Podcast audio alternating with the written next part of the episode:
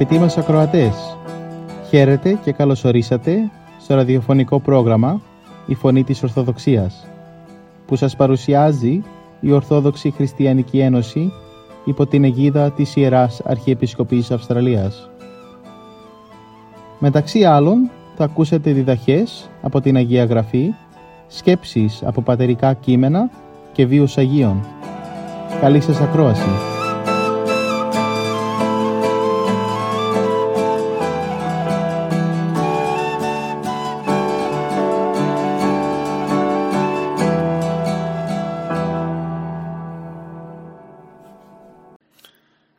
Κυριακή που μας έρχεται αγαπητοί ακροατές είναι γνωστή ως η Κυριακή μετά τα φώτα. Με την Κυριακή μετά τα φώτα κλείνει ο εορταστικός κύκλος του 12 ημέρου Χριστούγεννα Θεοφάνεια. Με τη σάρκωσή του ο Κύριος μας ένωσε με τη ζωή του Θεού. Με τη βάφτισή του φανέρωσε ότι είναι ο Υιός του Θεού. Φανερώθηκε η Αγία Τριάς, ότι ο Χριστός είναι ο πραγματικός αδερφός μας. Γι' αυτό και τα Θεοφάνεια είναι η μέρα χαράς και αγαλιάσεως για όλη τη δημιουργία και τον κόσμο. Είναι θαυμάσια εκείνη η ευχή του μεγάλου αγιασμού που διαβάσει στις εκκλησίες μας του Αγίου Σοφρονίου, του Πατριάρχου Ιεροσολύμων, που διαβάζουμε μαζί με τα άλλα και τα εξής. Σήμερον ο παράδεισος ανέοκτε της ανθρώπης και ο της δικαιοσύνης ήλιος καταβγάζει ημίν. Σήμερον τα άνω της κάτω συνεορτάζει και τα κάτω της άνω συνομιλεί. Σήμερον η ιερά και μεγαλόφωνος των Ορθοδόξων Πανήγυρης αγάλεται. Με απλά λόγια δηλαδή ότι σήμερα, τα Θεοφάνεια δηλαδή, άνοιξε ο παράδεισος για μας και ο ήλιος της δικαιοσύνης δηλαδή ο Χριστός ρίχνει το φως του σε όλους τους ανθρώπους.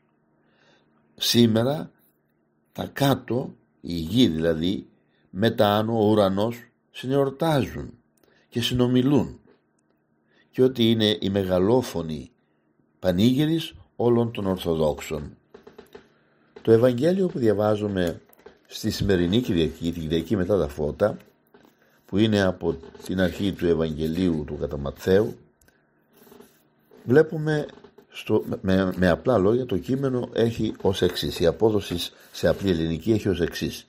Εκείνον τον καιρό όταν άκουσε ο Ιησούς πως ο Ιωάννης παραδόθηκε έφυγε και πήγε στη Γαλιλαία και αφήνοντας την Ναζαρέτ ήρθε και κατοίκησε στην Καπερναούμ που ήταν κοντά στη θάλασσα στα σύνορα που κατοικούσαν οι φυλές Ζαβουλών και Νεφθαλήμ για να πραγματοποιηθεί εκείνο που είπε ο Θεός με το στόμα του προφήτη Ισαΐα. «Η γη Ζαβουλών και η γη του Νεφθαλήμ στο δρόμο κατά τη θάλασσα πέρα από τον Ιορδάνη η Γαλιλαία που την κατοικούν τα έθνη, ο λαός που κάθεται στο σκοτάδι είδε μεγάλο φως και σε εκείνους που κάθονται στη χώρα και στη σκιά του θανάτου φως φανερώθηκε για αυτούς. Από τότε άρχισε ο Ιησούς να τηρείται και να λέει μετανοείται γιατί πλησιάζει η βασιλεία των ουρανών.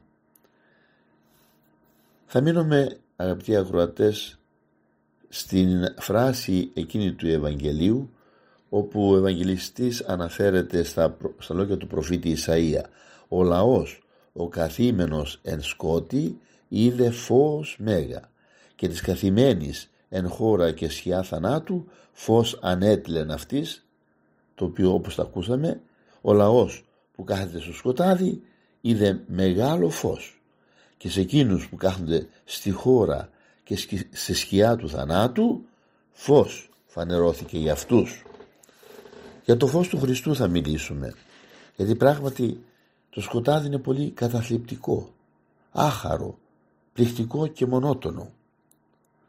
Αλλά αν το φυσικό σκοτάδι είναι τόσο πολύ άχαρο και απελπιστικό για τον άνθρωπο δεν υπάρχει μεγαλύτερη θλίψη και στενοχώρια για τον άνθρωπο από το να ζει χωρίς το πνευματικό φως που είναι το φως του Χριστού.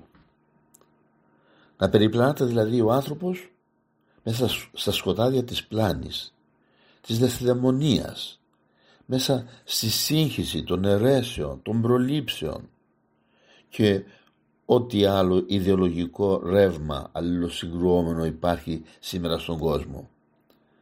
Αισθάνεται άγχος να τον πιέζει, μια θόλωση του νου να τον βαρύνει. Είναι περισσότερο δυστυχής και αξιολύπητος και από τον τυφλό που στα κάτω κάτω κρατεί και ένα ραβδί στο χέρι και προχωρεί με κάποια ασφάλεια. Ο άνθρωπος που έχει κλειστά τα μάτια της ψυχής δεν γνωρίζει πού πάει, ποιος είναι ο σκοπός της ζωής του, γιατί υπάρχει. Αγνοεί την αξία του ως άνθρωπος και πολλές φορές όσο σοφός και να είναι κατά κόσμο υποβιβάζει τον εαυτό του σαν να τον κατατάσει στην τάξη των άλογων ζώων. Δεν γνωρίζει ή δεν θέλει να γνωρίσει ότι η ψυχή του είναι ανεκτιμή του αξίας. Κάτι μέσα του μιλά για την αιωνιότητα, για τη μέλουσα ζωή, αλλά πράγματα συγκεχημένα και ακαθόριστα και αυτά τον ανησυχούν και τον ταράσουν. Χωρίς το φως του Χριστού ο άνθρωπος δεν είναι σε θέση να διακρίνει καθαρά και να ξεχωρίσει το καλό από το κακό, την αλήθεια από το ψέμα, το σωστό από το λάθος. Κάνει σύγχυση καθηκόντων και δικαιωμάτων, καλής και κακής συμπεριφοράς, μεταξύ του τι πρέπει και τι δεν πρέπει στον άνθρωπο. Προχωρεί τυφλά, κάνει λάθη, πέφτει σε, δαύμα, σε, σε σφάλματα, κάνει αμαρτωλά έργα. Αισθάνεται μέσα του συνεχείς τις εκρήξεις των τύψεων, της συνειδήσεως, γιατί η συνείδηση δεν αρκώνεται, δεν κοιμάται. Είναι αυτή η θεόσδοτη εσωτερική φωνή του καθενός μας. Και αυτή η συνείδησής μας εξεγείρεται εναντίον των κακών πράξεων. Ελέγχει τον ένοχο δημιουργεί εσωτερική αναταραχή κι όμως το φως υπάρχει. Ο ζωογόνος ήλιος της αλήθειας έχει ανατείλει. Ο τρόπος της λύτρωσης είναι εύκολος. Ο φωτισμός της διάνοιας. Να ελευθερωθεί η καρδιά από τη δουλεία των παθών και από τις τύψεις της συνειδήσεως. Η αληθινή χαρά της ζωής είναι έτοιμη για όλους αυτούς που θέλουν να την αποκτήσουν. Είναι ο λαμπρός ήλιος, ο πνευματικός ήλιος, ο Κύριος ημών Ιησούς Χριστός που προσφέρει πλούσιο το φως της αλήθειας και όλα τα άλλα τα ανεκτήμητα δώρα μιας φωτισμένης ζωής. Ο ίδιος θα διακηρύξει αμέσως μετά «Εγώ είμαι το φως του κόσμου». Ο ακολουθών εμεί ου μη περιπατήσει εν τη σκοτία. Αλέξει το φως της ζωής. Αυτός που θα με ακολουθήσει εμένα που είμαι το φως του κόσμου ποτέ δεν θα περπατήσει στο σκοτάδι. Αλλά θα έχει για πάντα μέσα του το φως της ζωής. Αυτός φωτίζει κάθε άνθρωπο που έρχεται στον κόσμο. Έχει αποκαλύψει σε μας όσο βέβαια μπορεί να χωρέσει η ανθρώπινη διάνοια τον αληθινό Θεό το Θεό της αγάπης της καλοσύνης της στοργής της επίοικιας. Και μας δίδαξε ότι όλοι εμείς οι άνθρωποι είμαστε παιδιά του Θεού αγαπημένα. Έχουμε την εικόνα του τα χαρακτηριστικά γνωρίσματα του πατρός μας. Και είμαστε προορισμένοι να γίνουμε θεοί κατά χάριν όμοιοι με τον Θεό και δημιουργό μας. Με το Θείο του Φως μας βοηθεί να ρίψουμε μια ματιά το βλέμμα μας το βλέμμα της ψυχής μας και της διάνοιάς μας στην αιωνιότητα και να γνωρίσουμε κατά δύναμη τι είναι να ζει κανείς κοντά στο Θεό, κοντά στην, αιώνια, στην αιώνια βασιλεία Του. Εκεί θα συμμετέχουμε στη δόξα Του και στη μακαριότητά Του. Θα απολαμβάνουμε την ατέλειωτη και αιώνια ουράνια βασιλεία του.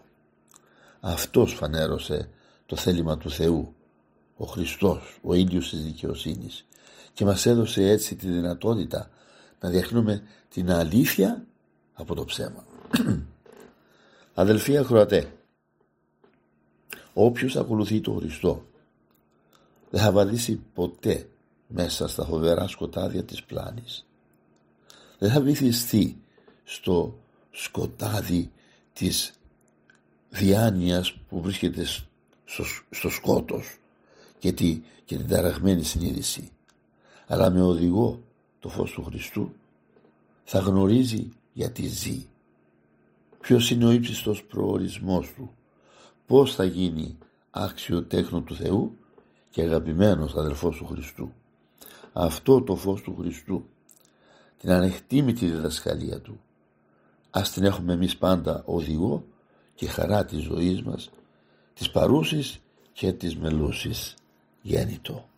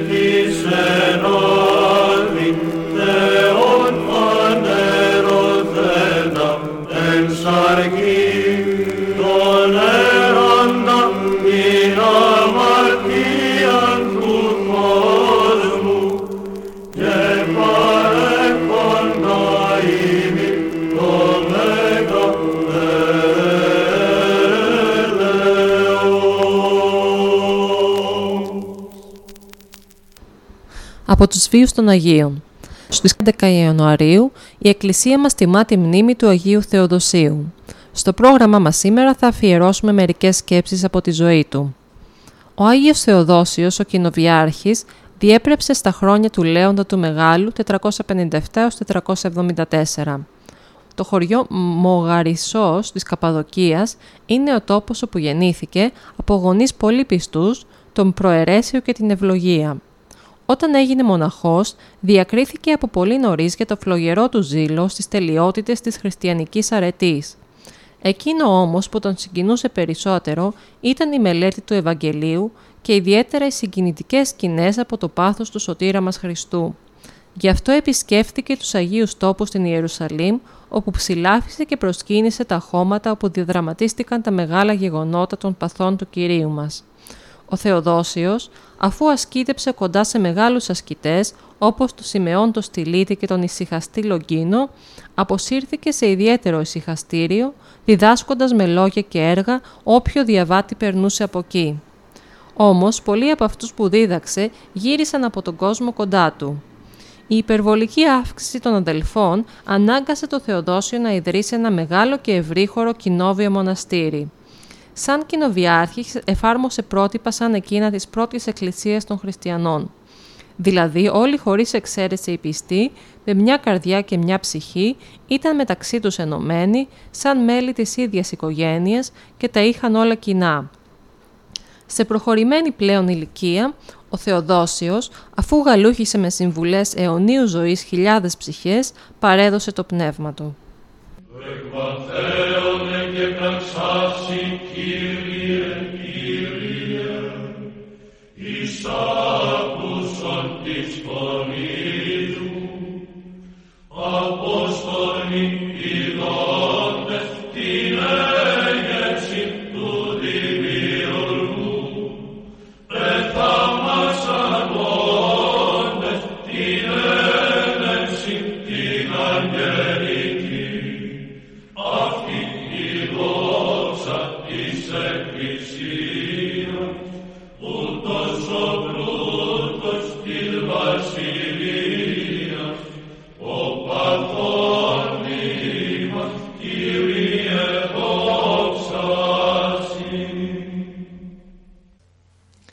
Συνεχίζουμε το πρόγραμμά μας με μερικές σκέψεις για τη γλώσσα από τον Άγιο Νικόδημο τον Αγιορείτη και τον Άγιο Μάξιμο τον Ομολογητή. Ο Άγιος Νικόδημος ο Αγιορείτης λέει «Η πολυλογία είναι μητέρα της αδιαφορίας, υπόθεση αγνωσίας και μορίας, πόρτα της κατάκρισης, υπηρέτης των ψεμάτων και ψυχρότητας της ευλαβούς θερμότητας. Τα πολλά λόγια δυναμώνουν τα πάθη και από αυτά κατόπιν κινείται η γλώσσα με περισσότερη ευκολία στο εφάματο συνομίλημα. Η γλώσσα όταν αρχίσει να λαλεί μια φορά τρέχει σαν να χαλίνω το άλογο και δεν μιλάει μόνο τα καλά και πρέποντα αλλά και τα κακά. Όποιος λέει πολλά δίνει σημείο πως είναι αμαθής διότι ο άφρον πληθύνει λόγους. Μην απλώνεσαι σε μακρές συνομιλίες με εκείνον που δεν ακούει με καλή όρεξη για να μην τον αειδιάσεις και τον κάνεις να σε συχαθεί, διότι έχει γραφεί «Ο πλεονάζων λόγων βελιχθήσεται». Απόφευγε να μιλάς αυστηρά και μεγαλόφωνα, διότι και τα δύο είναι πολύ μισητά και δίνουν υποψία πως είσαι μάταιος και έχεις μεγάλη υπόλοιψη για τον εαυτό σου. Η σιωπή είναι μεγάλο δυναμωτικό του αοράτου πολέμου και μία βέβαια ελπίδα νίκης. Η σιωπή είναι θαυμαστή βοήθεια στην εκδυνάμιση των αρετών και γι' αυτό είναι σημάδι φρονιμάδας. Ο σοφός είναι πάντοτε κυρίαρχος της γλώσσας του. Και ο Όσιος Μάξιωμος ομολογητής μας λέει «Μερικοί καταβάλουν πολύ φροντίδα για την είσοδο των φαγητών στο στόμα. Δείχνουν όμως αμέλεια για την έξοδο των λόγων από το στόμα. Όπως ο λόγος που είναι κύριος των παθών κάνει τις αισθήσεις όργανο της αρετής, έτσι και τα πάθη όταν επικρατήσουν στο λόγο κάνουν τις αισθήσεις κατάλληλες για την αμαρτία. Με στις ερημιά στα βαθύ, στις σπηλιές και στα βουνά, κι που λουλουδάνθουνε και λαϊδούνε τα πουλιά, κι που λουλουδάνθουνε και λαϊδούνε τα πουλιά, κατοικούν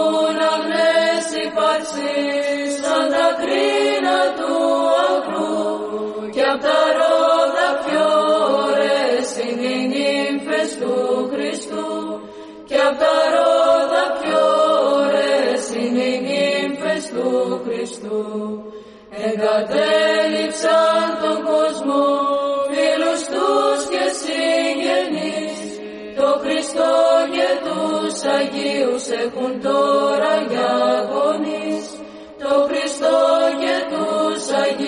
Αγίους έχουν τώρα για γονείς. Πριν η πουλιά βασιλεύσει, πριν χαράξει η αυγή, το ιερό το κόμπο σκήνει και το συναξαριστεί. Το ιερό το κόμπο σκήνει και το συναξαριστεί. Η Αγία Τράπεζα τους στα γιασμένα φαγητά όσο φτωχικά κι αν είναι τους εφραίνουν την καρδιά. Όσο φτωχικά κι αν είναι τους εφραίνουν την καρδιά. Μας εφόρεσαν τώρα σω την Αγία Φορεσιά. Μας εδώσανε το σχήμα πάμε για τον Γολγοθά μας εδώσανε το σχήμα πάμε για τον Γολγοθά Έχετε καλή υγεία φίλοι μου και συγγενείς που την ώρα του θανάτου δεν με βοηθάει κανείς. Που την ώρα του θανάτου δεν με βοηθάει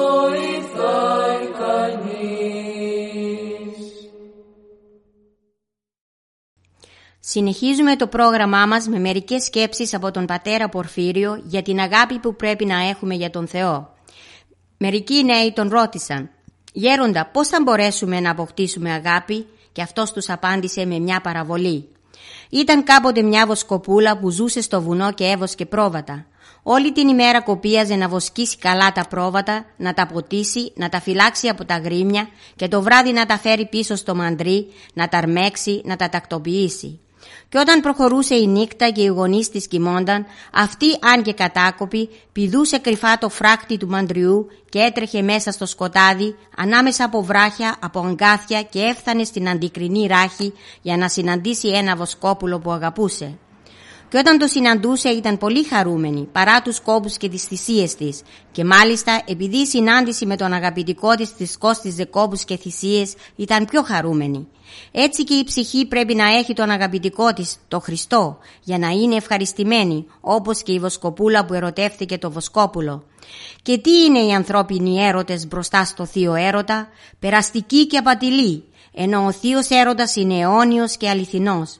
Η ψυχή που είναι ερωτευμένη με τον Χριστό είναι πάντα χαρούμενη και ευτυχισμένη, οτιδήποτε και αν της συμβεί, όσους κόπους και θυσίες και αν της κοστίσει ο θείος ερωτάς της. Και μάλιστα όσο πιο πολύ κοπιάζει και θυσιάζεται χάρη του αγαπημένου της Χριστού, τόσο πιο πολύ ευτυχισμένη αισθάνεται. Η ψυχή ερωτεύεται τον Χριστόν όταν γνωρίζει και εφαρμόζει τις εντολές Του. Όταν η ψυχή ερωτευτεί τον Χριστό, αγαπά και τους ανθρώπους, δεν μπορεί να τους μισήσει. Στην ψυχή που είναι ερωτευμένη με τον Χριστό δεν μπορεί να μπει ο διάβολος. Όπως τώρα σε αυτή την αίθουσα που βρισκόμαστε, ας πούμε ότι είμαστε όλοι καλοί. Αν κάποια στιγμή εμφανιστούν στην πόρτα μερικοί κακοί άνθρωποι και θελήσουν να μπουν μέσα, δεν θα μπορέσουν, γιατί η αίθουσα είναι γεμάτη από μας. Έτσι και στην ψυχή που όλος ο χώρος της είναι κατηλημένος από το Χριστό, δεν μπορεί να μπει και να κατοικήσει ο διάβολος, όσο και αν προσπαθήσει, διότι δεν χωράει, δεν υπάρχει καινή θέση για αυτόν. Με αυτόν τον τρόπο θα μπορέσουμε να ζήσουμε την αληθινή χριστιανική ζωή.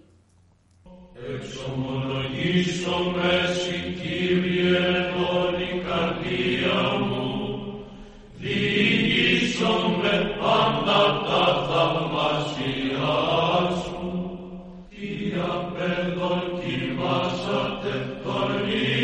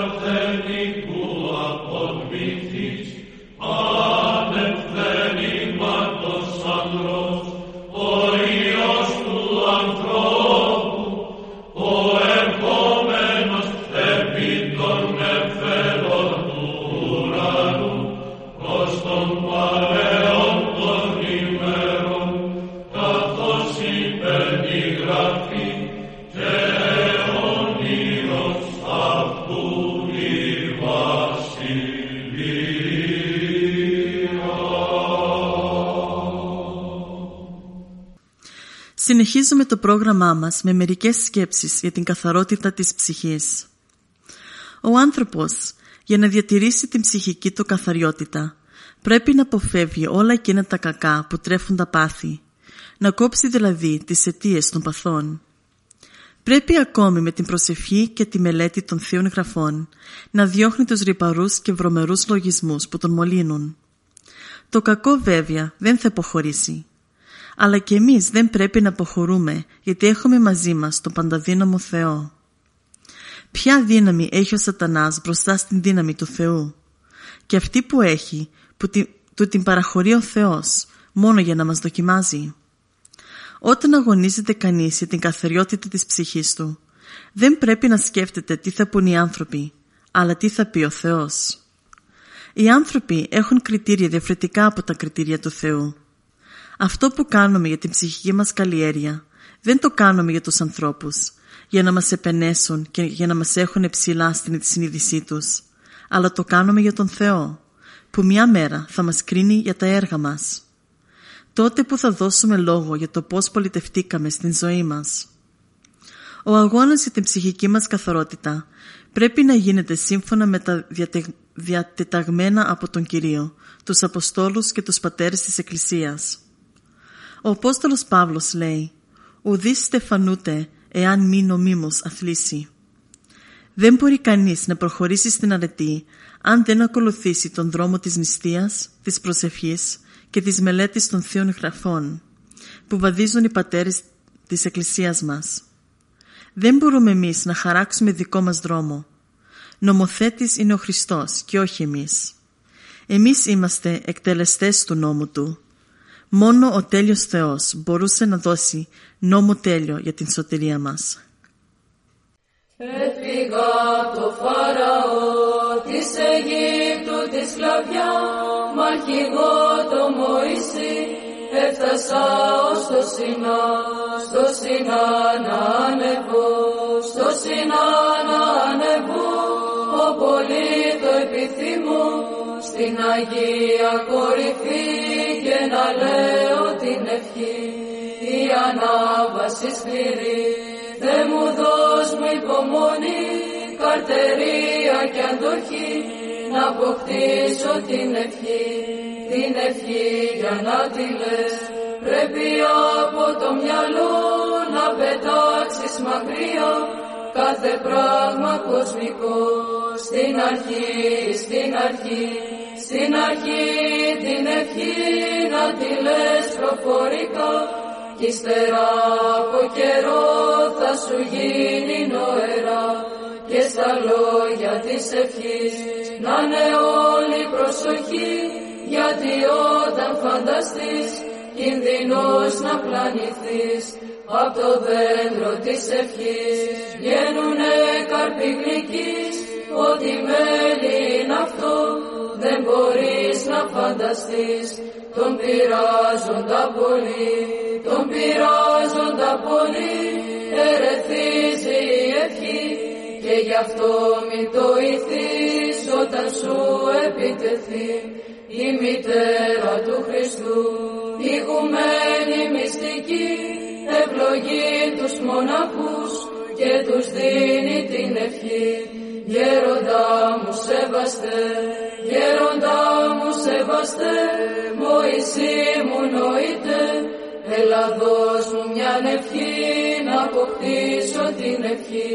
Στο Σινά να ανεβώ, στο Σινά να ανεβώ, ο πολύ το επιθυμώ, στην Αγία κορυφή. Και να λέω την ευχή, και να λέω την ευχή, και να λέω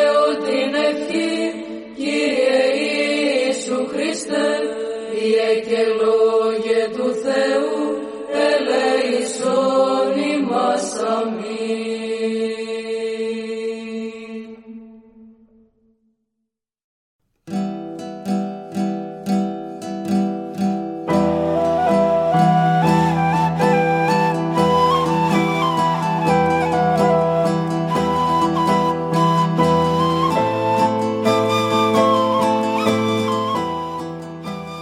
Και εδώ φτάσαμε στο τέλος του προγράμματος. Σας ευχαριστούμε για τη συντροφιά σας. Θα είμαστε και πάλι κοντά σας την επόμενη εβδομάδα. Μπορείτε επίσης να μας παρακολουθήσετε στο Facebook, Spotify και στο YouTube. Κανάλι «Η Φωνή της Ορθοδοξίας». Αγαπητοί μας ακροατές, ο Θεός μαζί σας. Χαίρετε.